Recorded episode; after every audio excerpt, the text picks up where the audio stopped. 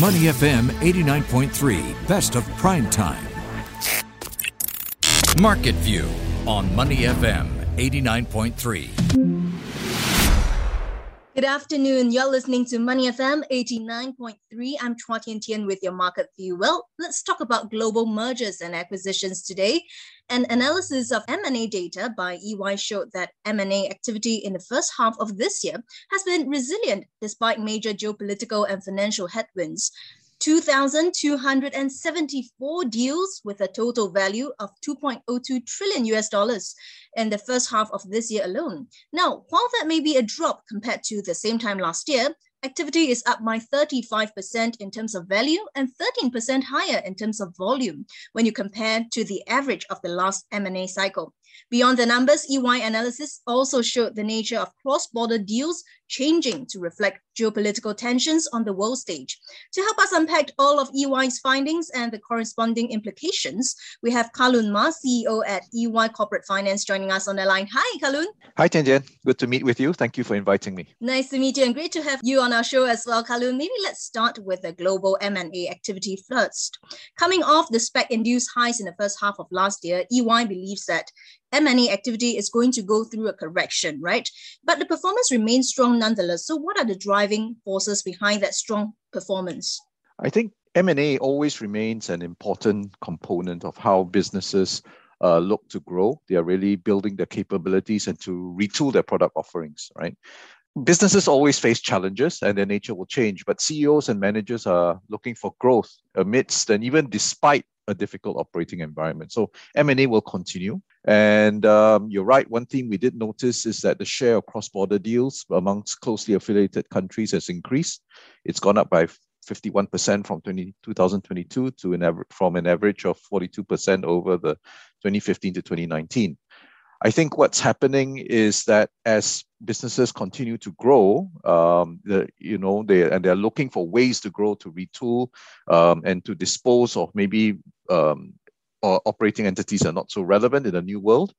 Um, they will also look at how they can um, realign the supply chains and operations to to friendlier shores. Hmm. So, Kalun, uh, maybe take us through which are the markets that are most active this year and why so. I understand India and its tech sector make their list this year. So tell us more about that. India is a very interesting market. I mean, obviously, it's a huge market, um, a very large population. Um, we saw that India had an ex- a very active start to the year. Um, its combined value of outbound, inbound, and domestic deals jumped to about one hundred twenty-eight billion, which was a f- very big increase compared to the last deal cycle. Um, India is probably got a few things going for it. It's probably a beneficiary of that uh, realignment of supply chains. In fact, people looking at building resilience in supply chains will start looking at, uh, have been looking at India uh, as, as uh, an alternative solution. Many Indian companies themselves are seeing acquisition as a way of um, uh, repositioning themselves in the, the new normal, let's put it that way, post-pandemic. Um, they're trying to get ahead of disruption in a fast-paced market. Um, and to do this, they need to build scale. They will be looking for uh, businesses which uh, where they can enter new geographies, the, perhaps they enter into new lines of business or even new distribution channels. We've also seen Indian conglomerates, for example, actually doing that. And uh, some of the largest Indian conglomerates are now trying to overhaul their portfolios through M and A, perhaps pivoting to digitals, renewables, electric vehicles, and fintech. Um, and you don't just buy. I mean, the other part about M and A is uh, disposal. So you, you're really um, maybe taking a, a legacy asset that's not so relevant, putting it, you know, uh, getting it out of your group because it's not relevant to your future strategy, and and uh, repurposing the group for the future. Uh, Kalun, two things I want to follow up. One is that apart from India, which are the markets we should be looking at? Two is that you mentioned about disposal. So what kind of businesses do they usually dispose as they pivot for the long term? I think, um, you know, uh, we... typically, the kind of businesses that groups will uh, look at is it's about capital. I mean, from my, my perspective as, as an advisor, it's about capital. And if you have a business in the long run where you are failing to see that you are able to generate positive returns, you're really, and, and in a world now perhaps where, uh, say, the buzzword is E S G. right? And you have a, a, a mining business, not, not mentioning any names of your mining business, for example, and you fail to see how you're going to be able to repurpose that going forward, you might consider disposing of it now and looking at the rest of your portfolio to, to see how that the funds are better deployed. Mm, and Kalun, I now want to zoom in on sector performance. Um, tech continues to be a key driver of M and A activity. To what extent is this driven by the pandemic? That brings it very much closer to home with tech. You know, we all, we've learned this phrase, working from home, right? And, um, and as part of the pandemic, uh, you know, Zoom calls and uh, communication, virtual communication has become very much part of our lives. If you think about the growth in that, technology then has seen a great demand in investment for cloud-based services. So we can talk to and communicate, we can store data more easily and share data more easily. And the flip side to that is that we've got to look after that data. So I T security, cybersecurity will become important, and enterprise software to manage all of that. So we saw those things, uh, cloud-based services, I T security, and enterprise software as being significant drivers for two thousand twenty-one. And we believe there's no reason why that wouldn't continue going forward into twenty twenty-two and beyond. And Kalun, perhaps more interestingly from E Y's report, the life sciences sector continues to underperform despite this recent health crisis. So do we have any explanation for that? A couple, I think. Uh, you, you know, I think the idea for life sciences is that when you, when as we are emerging for the uh, from from the pandemic, um, you will be looking, many investors, I, I look at it with uh, investor lens. Investors are going to be reappraising how they can realize a reasonable or even super outsized return, right, based on the mm. dollar amount that they're spending. So if you think about that, life sciences has a, a maybe perhaps a longer term Uh, process or timing before you can see a positive return. And the capital needs for life sciences may be higher as well. So as you emerge from the pandemic and you you have to take some uh, hard decisions as to where your your your chips will, will be placed, right?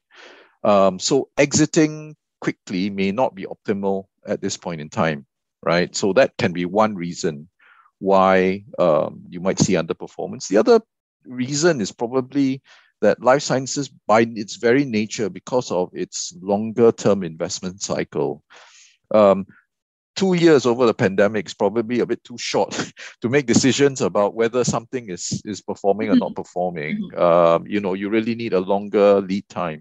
But if you look at it at the recent lens, then yes, you know that there is um, there is a, a possibility that most a lot of people will say, look, it's not really done as well as we would have expected. But that's to be that's to be um, the, the case. Yeah. Mm. And if you're just tuning in, we're now speaking to Kalun Ma, C E O at E Y Corporate Finance. Kalun, what is the outlook for M and A activity for the second half of the year? I understand we continue to see a strong flow of private capital driving activity in this scene. So appreciate if you could share a little bit more with us. Yes, we are we are actually very um, positive about the, uh, the amount of private capital.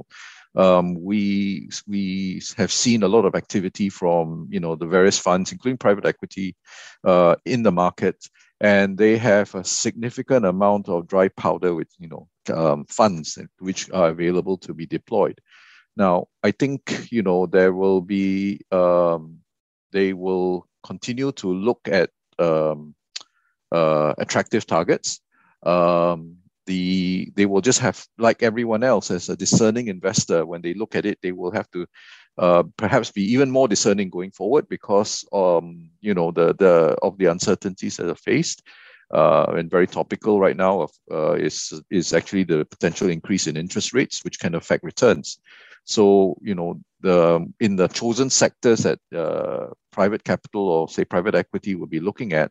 Um, they will be having to to make a lot more, um, um, a greater amount of assessment uh, as to uh, value creation and the amount of uh, uh, profits they can generate from investment before pulling the trigger and deploying the capital. And talking about investors becoming more selective this year, is there any telling what sectors, industries, or perhaps the size of the companies they'll be targeting this year?